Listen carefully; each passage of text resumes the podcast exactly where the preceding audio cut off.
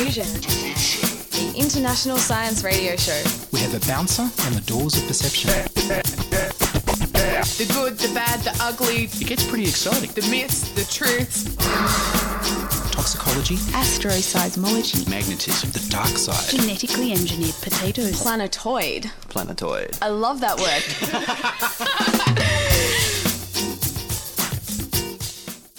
Hello and welcome to Diffusion. Sit back and relax while we inject weird and wonderful science directly into your brain. I'm Ian Wolfe, and on this edition we'll feature the politics of publishing, Russian meteorites, and more science covers. But first up, here's the news.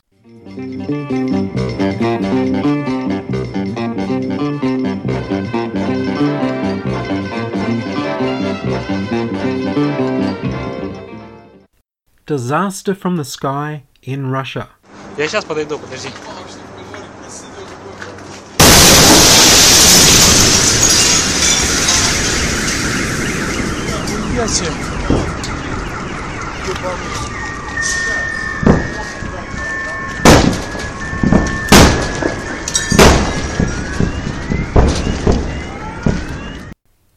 After a week expecting that the large incoming asteroid 2012 DA14 would come very close but wasn't any danger, a completely different rock from a completely different direction flashed through the skies of Russia for 30 seconds and then exploded over the city of Chelyabinsk. The Chelyabinsk meteor shower, fireballs, and an explosion equivalent to 3,000 tons of TNT was completely unexpected. The 15 metre meteor appears to have sped its way to Earth at 18 kilometres per second, possibly coming from the asteroid belt, before exploding 20 kilometres above the ground. The Scientific American estimates it had a mass of about 7,000 tons before entering Earth's atmosphere. A flying rock becomes a meteor when it hits the atmosphere and moves through the air, heating to become a bright fireball or shooting star. The fragments found on Earth after impact are meteorites. Many Russians caught the meteor's movement through the sky on their car dashboard cameras. The dashboard cameras capture evidence that can protect the owner from disputes with conmen and police about what's happened on the road, so they're always switched on. When the sky brightened as the heated meteor was about to explode, many people rushed to the windows to see what was causing the bright light. Unfortunately, increasing the number of people wounded. When the meteor had its biggest explosion, there was a giant shock wave of air that blew in a large number of windows in the city, injuring a thousand people with flying shards of glass. It was the largest of several explosions as the rock decelerated and heated up. Some fragments damaged the roof and walls of a zinc factory as they fell. Two pieces caused a six metre wide crater in the frozen surface of Chebarkul Lake, a few kilometres worth of Chelyabinsk city, while a third fragment slammed into the earth near a town several kilometres west of the city. It was minus 20 degrees Celsius that night, and it would have been awful staying warm in a city where all the windows had been broken and the city's gas supply was damaged. Witnesses in Chelyabinsk said the city's air smelled like gunpowder. Fortunately, the Mayak nuclear complex near the town of Azursk wasn't affected by the incident. Mayak is one of the world's biggest nuclear facilities, and it's used to house plutonium production reactors and a reprocessing plant. It's located 72 kilometers northwest of Chelyabinsk. In Russia, they're joking that the media was due on December 21st for the Mayan apocalypse, but was delayed by government paperwork. The 45 metre asteroid 2012 DA14 passed safely by as expected. Its movement was captured by telescopes in Australia, and you can see it in videos online. The B612 Foundation in the US continues to work with international astronomers in their project to identify and track all objects in space that could be on a collision course with Earth. Meteor showers on Earth occur fairly regularly, but it's rare for one so large to hit the Earth. Russian meteor sized impacts are expected to happen about once every 50 years on average, although the last one was 100 years ago at Tunguska in 1908. That was a much bigger explosion that flattened an entire forest, but it was luckier in that it was nowhere near a city, so nobody was reported hurt. Comet Pan-STARRS and Comet ISON will be visible in the skies this year. Comet ISON is expected to be as bright as Venus, but Comet Pan-STARR is expected to be very bright, so it could be quite a show. Neither are expected to come anywhere near hitting the Earth.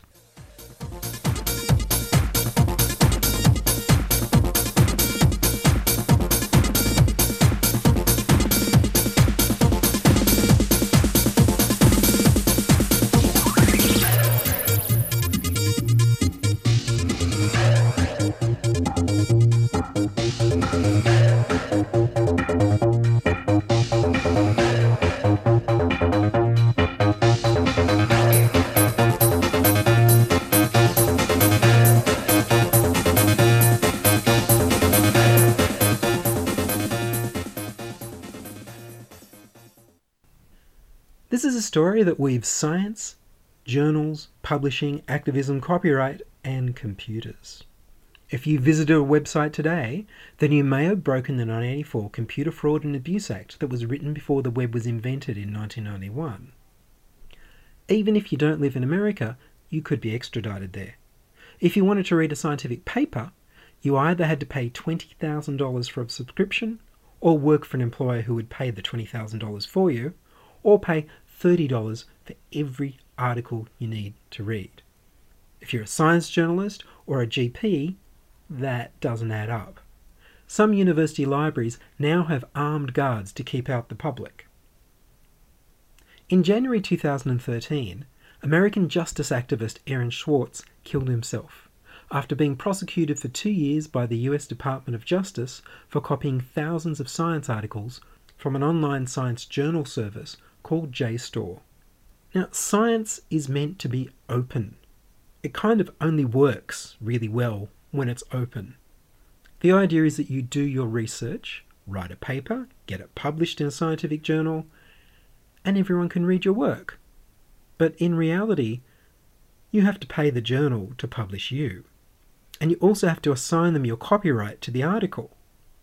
In theory, research funded by the public is supposed to be freely available to the public.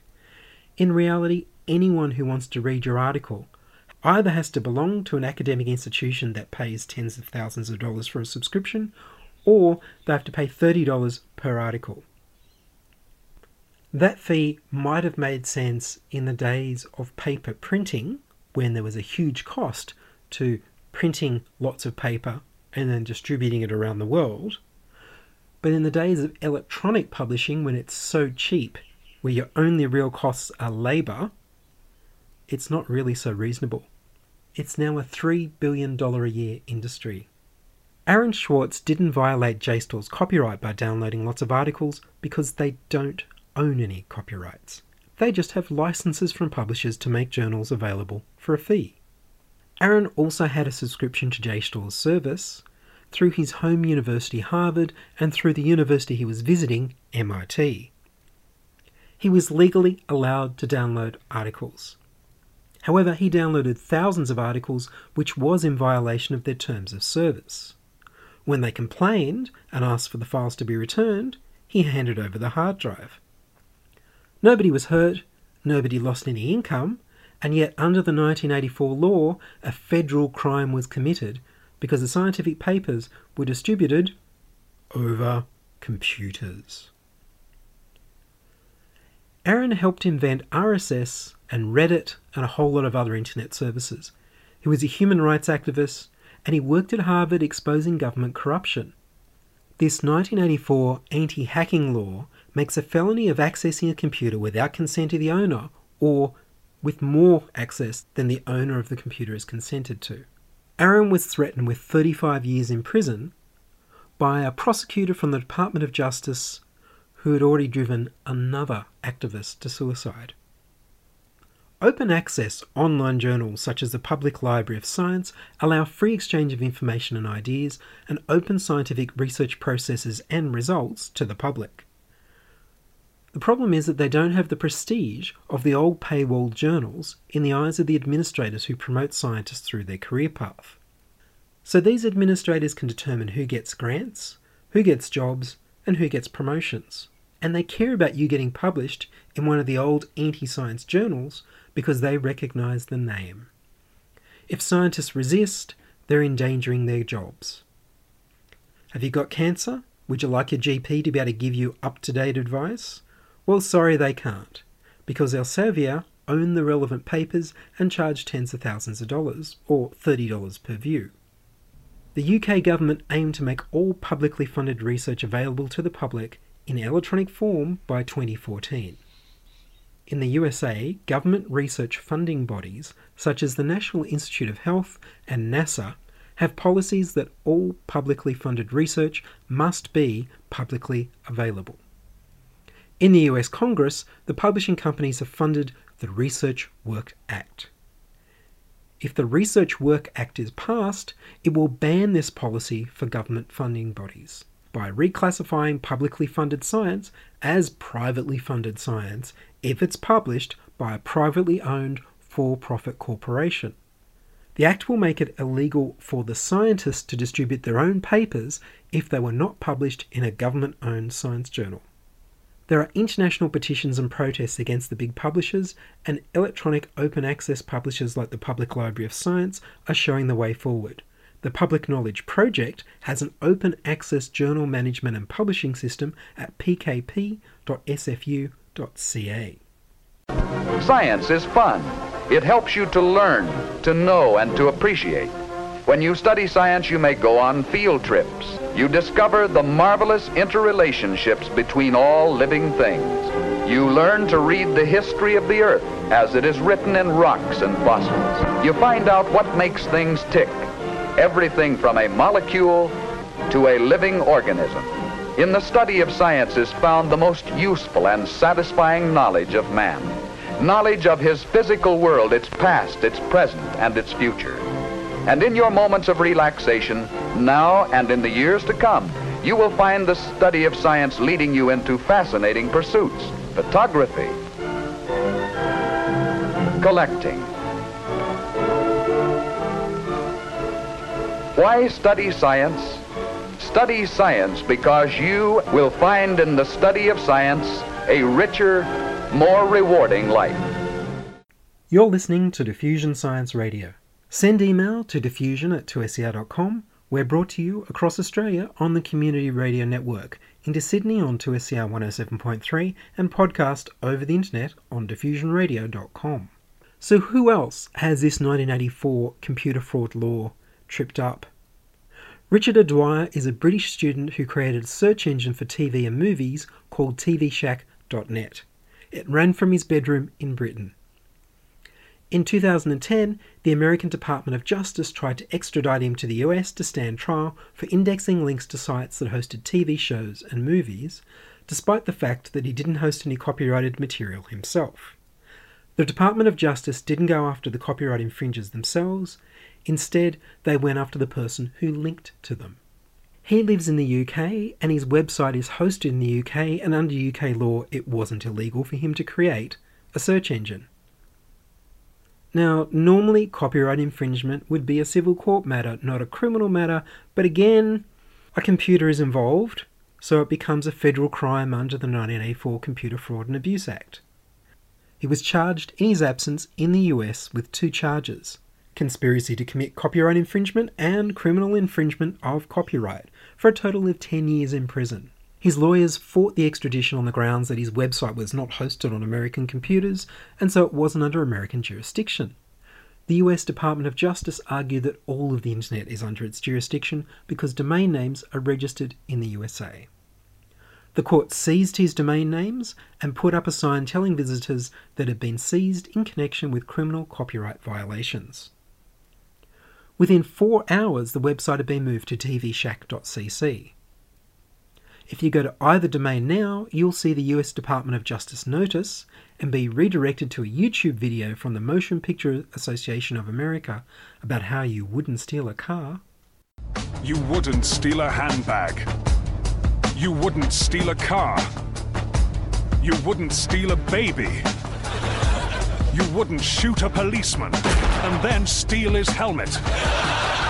You wouldn't go to the toilet in his helmet. And then send it to the policeman's grieving widow, and then steal it again. Downloading films is stealing. If you do it, you will face the consequences. In March 2012, the UK Home Secretary Theresa May made a decision to allow the US to extradite Richard O'Dwyer to the US to face his 10 years imprisonment under the UK Extradition Act 2003. Later in the year, the US dropped all charges and he had an out of court settlement that had him travel to the US to sign an agreement and pay $31,000. Google haven't been charged with copyright infringement for doing exactly the same thing.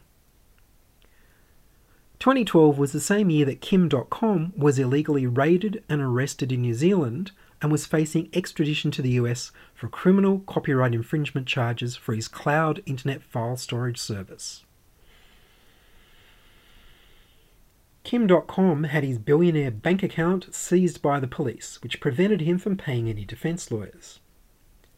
The police also seized his house and all of his belongings, which meant he couldn't sell anything to fund his defence. His case was so badly handled in New Zealand that Kim Dotcom was released and had everything returned to him. Unfortunately, the US government refused to return the files because they'd already destroyed them. All of his customers lost their private files. He immediately started up a new cloud storage service, this time with encryption built in.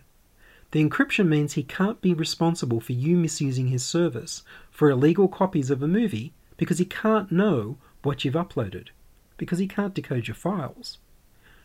In 2013, the US Department of Justice have charged him with copyright infringement over a link to a copyrighted material allegedly uploaded to his cloud storage service. Once again, the US Department of Justice is not going after the person who stored the illegal material, nor even in this case the linker, but Kim Dotcom his file storage service.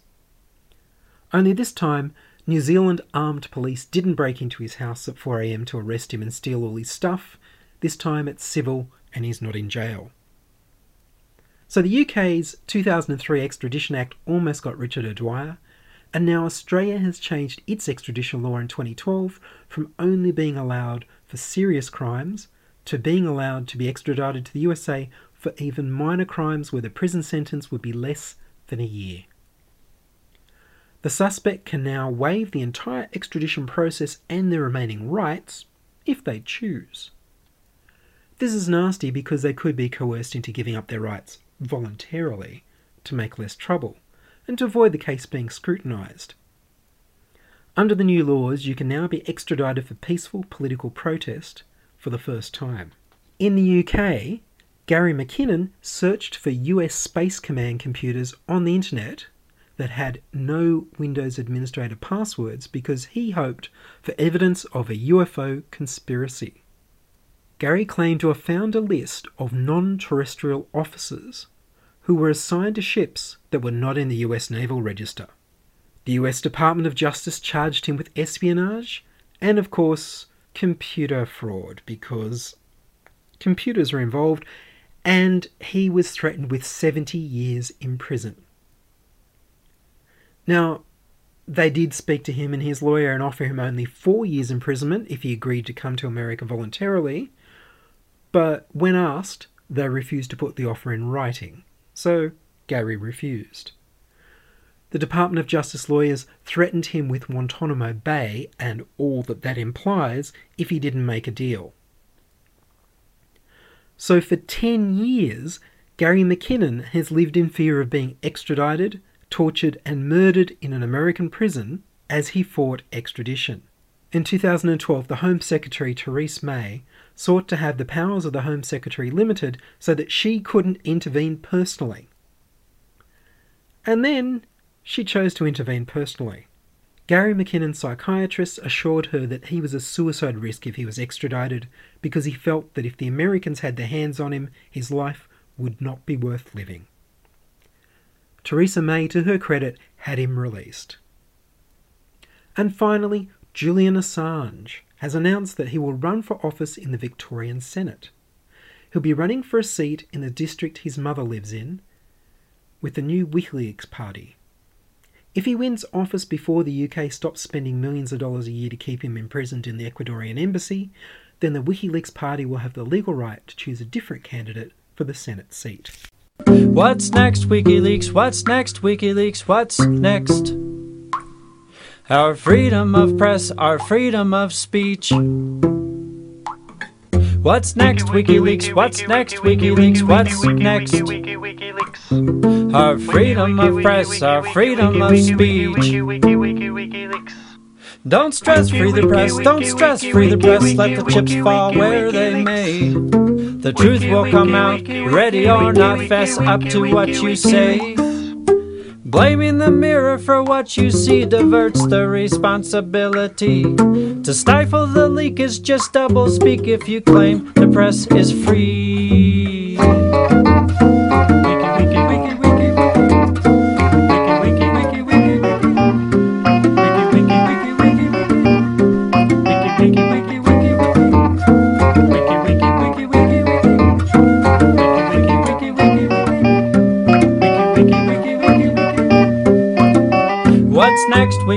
What's next, WikiLeaks? What's next? And now a science cover of Born This Way by Camilla Coffin, Danila B. Blanco T, Laura Geribaldi, and Mariana Elikesh. Today we'll teach you the process of cell division and fertilization, which produces the origin of your being. Cause you were born this way, baby.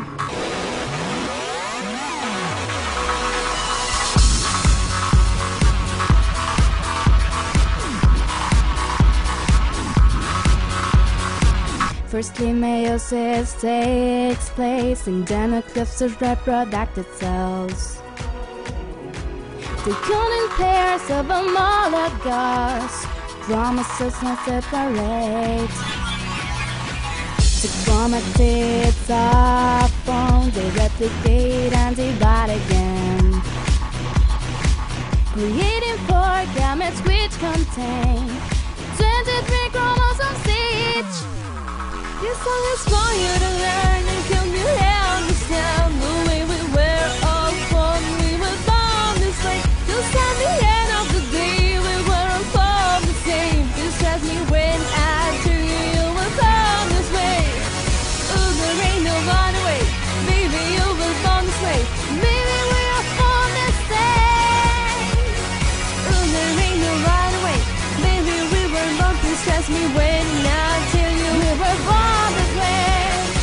Meiosis forms ovaries and sperms. Meiosis forms ovaries and sperms. Four sperms in boys and ovule in girls.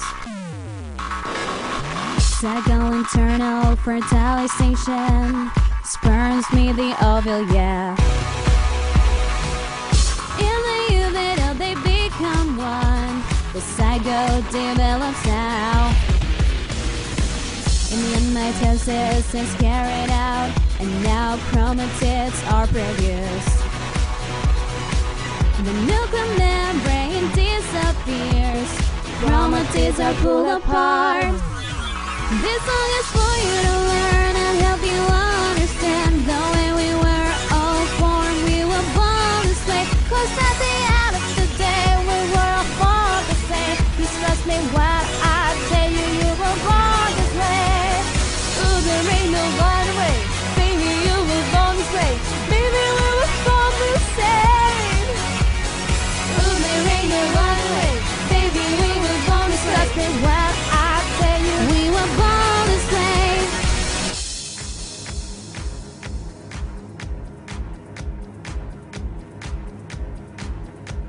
A very chromatic goes into a daughter nucleus. Up they are now called chromosomes. The nuclear membrane appears again. The cells are still divided now, given to identical cells. Mitosis ends in this way, cause baby, you were born this, This way. song is for you to learn and help you understand the way we were all born. We were born this way. Cause at the end of the day, we were born this way. Just trust me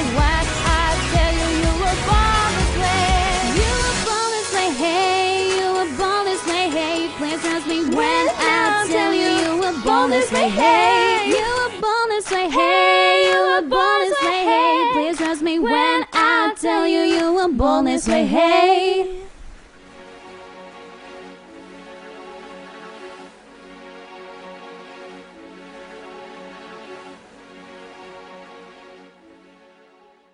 And that was Born This Way.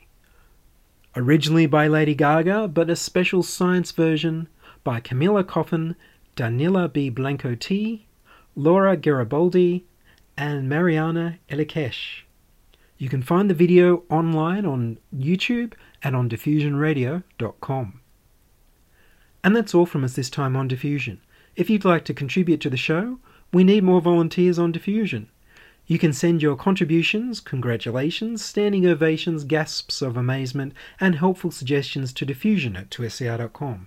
That's diffusion at 2ser.com. Subscribe to our podcast on the Diffusion website, www.diffusionradio.com. That's www.diffusionradio.com. I produce Diffusion in the studios of 2SER in Sydney, and Diffusion is broadcast nationally via the Community Radio Network. I'm Ian Wolfe. Join us inside your audio device of choice for more science wondering next week on Diffusion Science Radio. Looking at the URL, the first thing that sticks out is the colon. And how about a slashing or cutting sound for the slashes? To complete the experience, we might throw in the HTTP and maybe some kind of download sound. www.diffusionradio.com. Lachlan Watmore on guitar.